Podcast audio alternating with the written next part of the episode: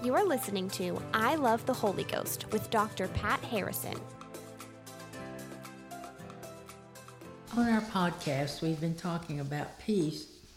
We're going to continue talking about peace today. We're going to come from it from a different, little different area, but for you to have understanding of peace and um, the many things that um, Jesus suffered for us. and um, so we're just going to continue to talk about it. And, you know, um, Isaiah prophesied that Jesus bore our griefs, our sorrows, our pains, and punishment. Jesus did not suffer with us, he suffered for us. Jesus wasn't sinful, sick, or distressed, but we are. We need a Savior. We need healing for our spirits, souls, and bodies. And Jesus already had peace with God. Uh, we are the ones who need reconciliation and peace with God. Therefore, Jesus suffered for us the punishment that rightfully belonged to us so that we could have a relationship with the Father Therefore, Jesus suffered for us the punishment that rightfully belonged to us so that we can have the relationship with the Father that He has and all the blessings that go along with that relationship. God made peace by the blood of the cross. Think about all that happened to Jesus how he was beaten and spit upon, how spikes were nailed in his hands, and how a spear was driven into his side he suffered all the pain and humiliation so he could become peace for us.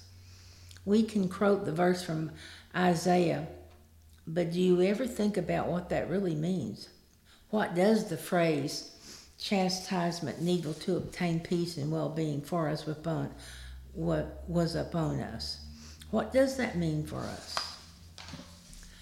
Chastisement means the inflicting of pain to obtain peace the infliction of pain to obtain peace was upon Jesus. Sin had brought disorder, unpeace into life and disrupted humanity's relationship with the Father God. And in our sinfulness, we can never satisfy the demand of justice needed to pay the penalty for sin. But Jesus, the perfect and sinless one, could. He bore the punishment for us. He bore the sorrow, he bore the anxiety, hallelujah. He bore the pressure, he bore the trouble, he bore the pity and the self pity and the tension. He bore the mental anguish. He bore, he bore all those bad things so we don't have to. Jesus bore everything, everything our mind can conceive that would rob us of peace. He bore the punishment for sin in his mind as well as in his body. Therefore, if our minds are in a state of unrest or unpeace or unease, we are not fully tapping into Jesus and who He is. He obtained perfect peace for us. So our minds can be in a state of tranquility and peace all the time. But we have to do something. We have we can't just sit back and let our minds wander in every direction. we must take a good look at what Jesus has done for us and renew our minds. We must read and study the Word of God.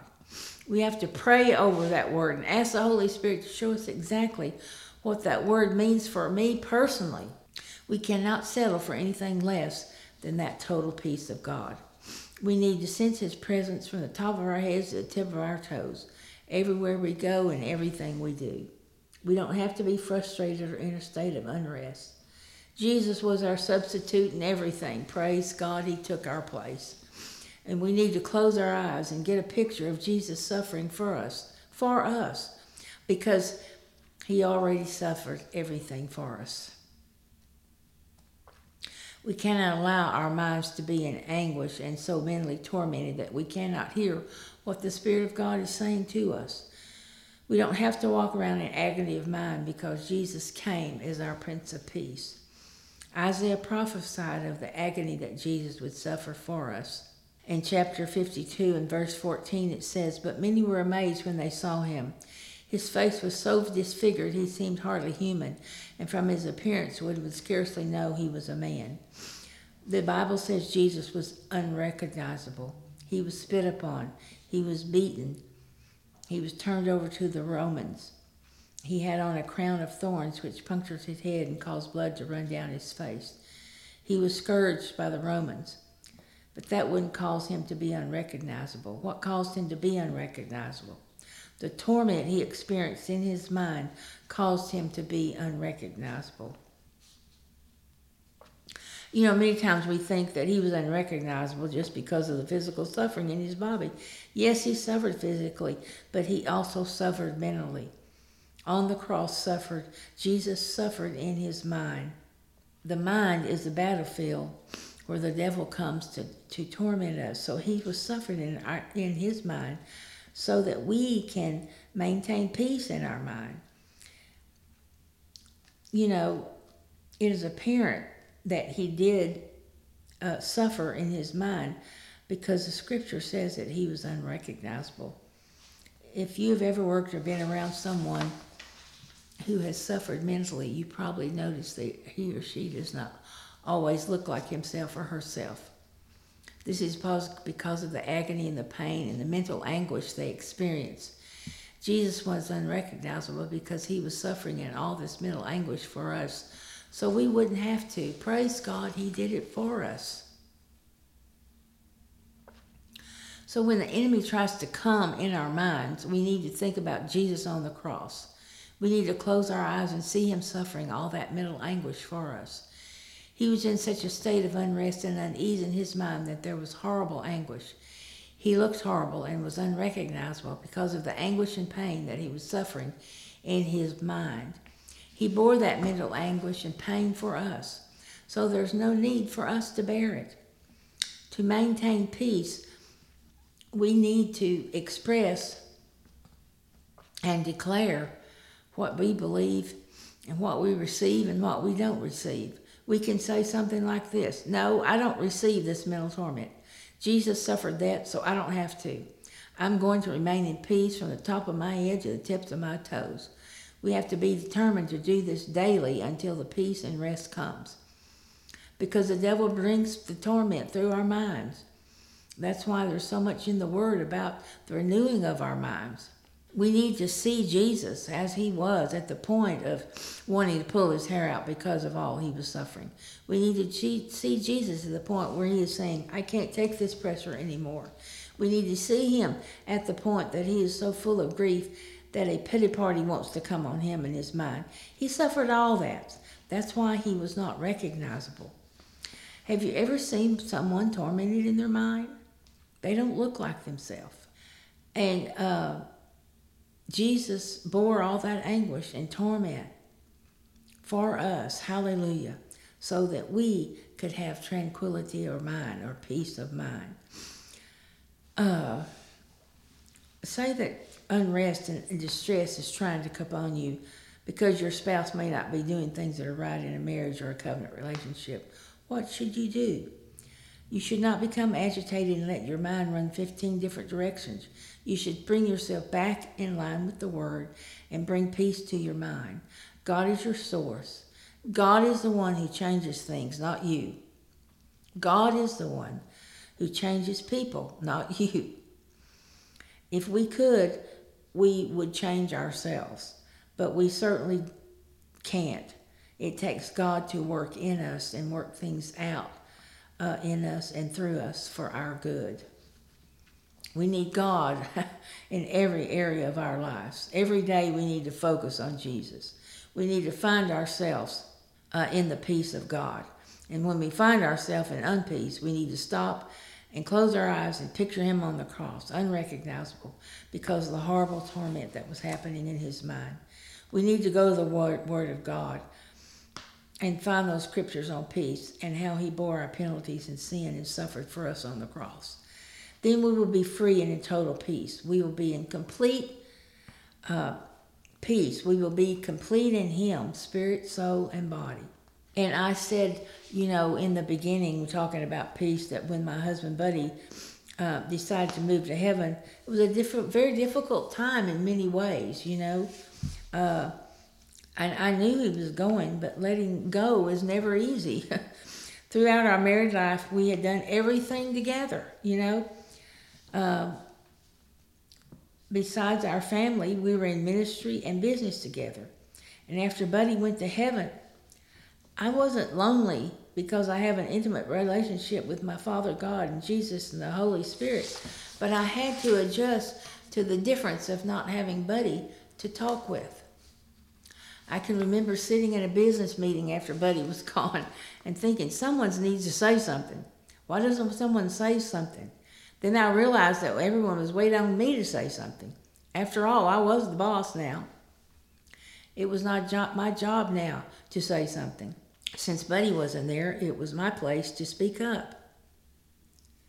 At that time, the number, number of decisions that I needed to make and the amount of pressure upon me was almost overwhelming. I had to fight for my peace and my rest. I sought the Lord, but I didn't beg Him for help because that's not faith. I had to pray with my understanding in the Spirit so that my natural man would calm down. And once I was calm, the spirit man could rise up and I could hear what the Lord was saying to me. peace. I was aware of the peace. And during the time of transition, when Buddy went to heaven, and the Lord told me to continue to meditate two scriptures Isaiah 26 3 and Psalms 34 7.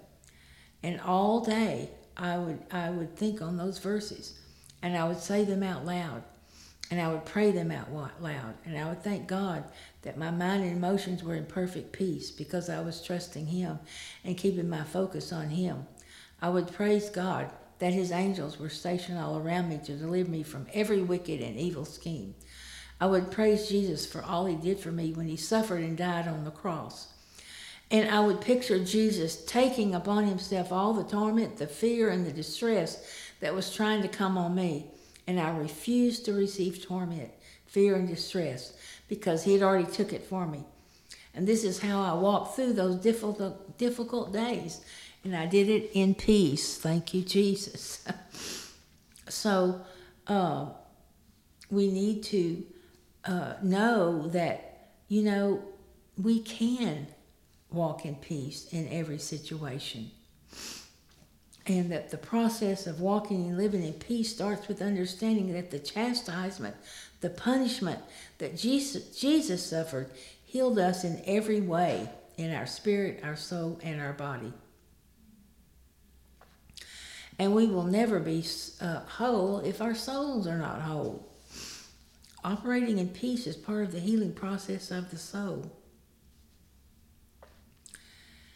And you read it again in Isaiah 53 5.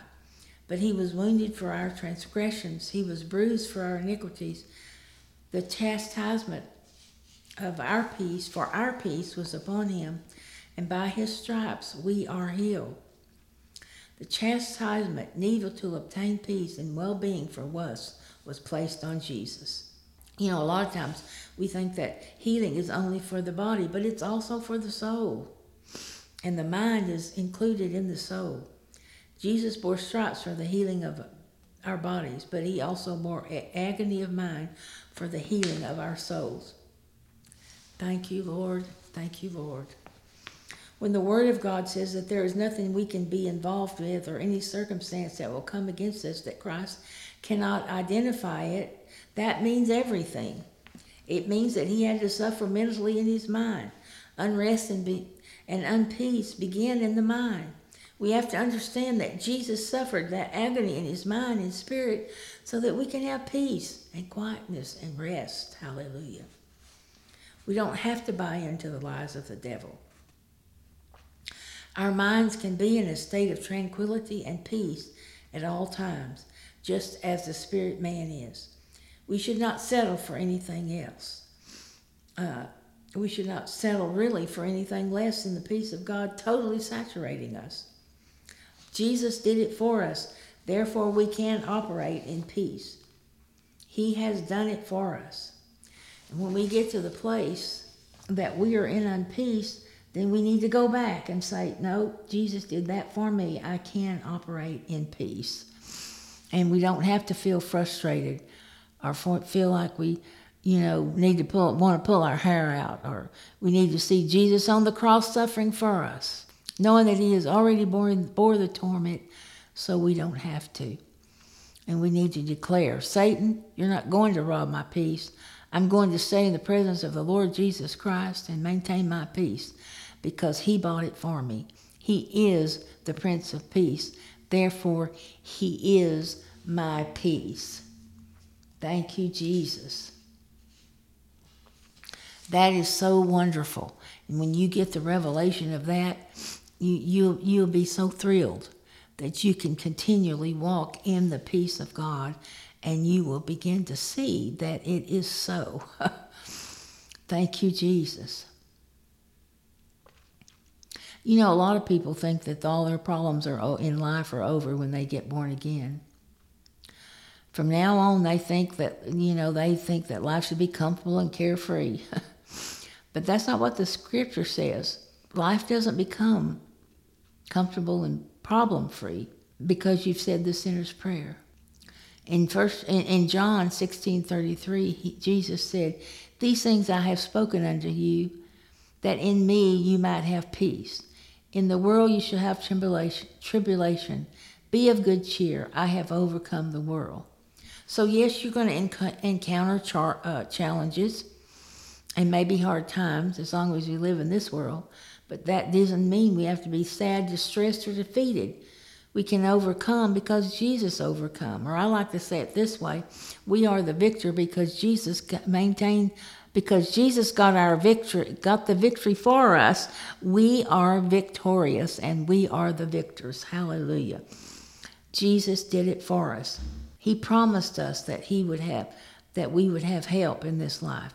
And he gave us the Holy Spirit so that we can. He said in John 14, 16, And I will pray the Father, and he shall give you another comforter, that he may abide with you forever. And that is the Holy Spirit.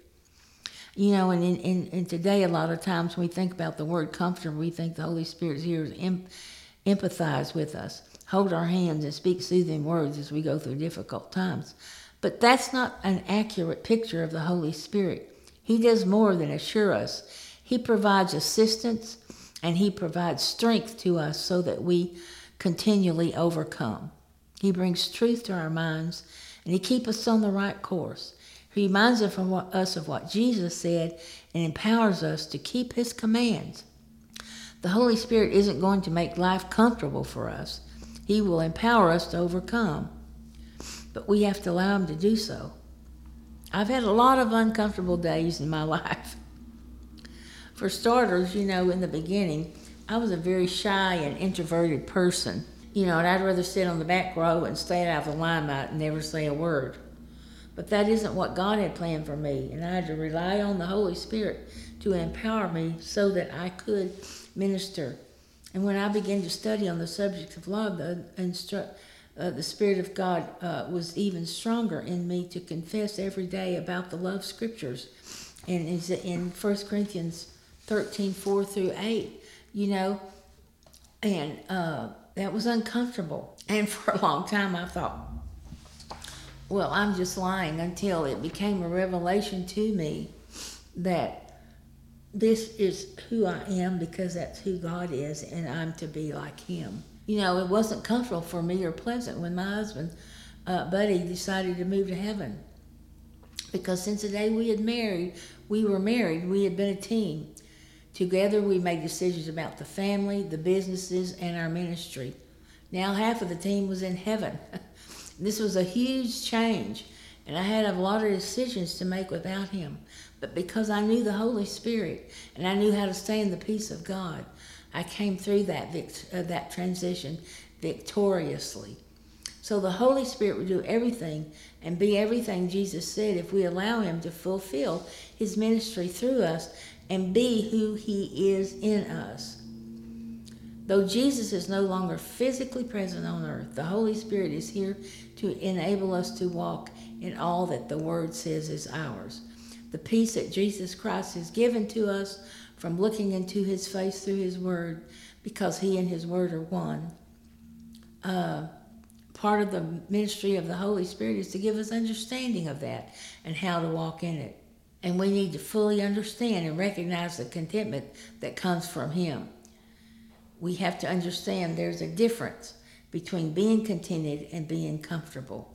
Contentment causes us to be steadfast and to know that we know that we know what the Word says is true, then we can operate and maintain everything that God has said in our lives love, joy, peace, gentleness, forbearance, patience.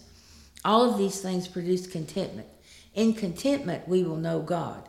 We will be quick to obey the will of God, and we know that we will know that we can do what God says, not in the natural, but according to His abilities that He has given us and the gifts and graces He has placed on the inside of us.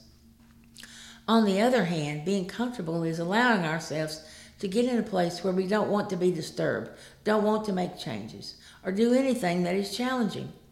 We are, when we are in our own little comfort zones, we are comfortable with everything around us, and it's so wonderful. We don't want God to ask us to do something hard or impossible that is going to require us to use our faith.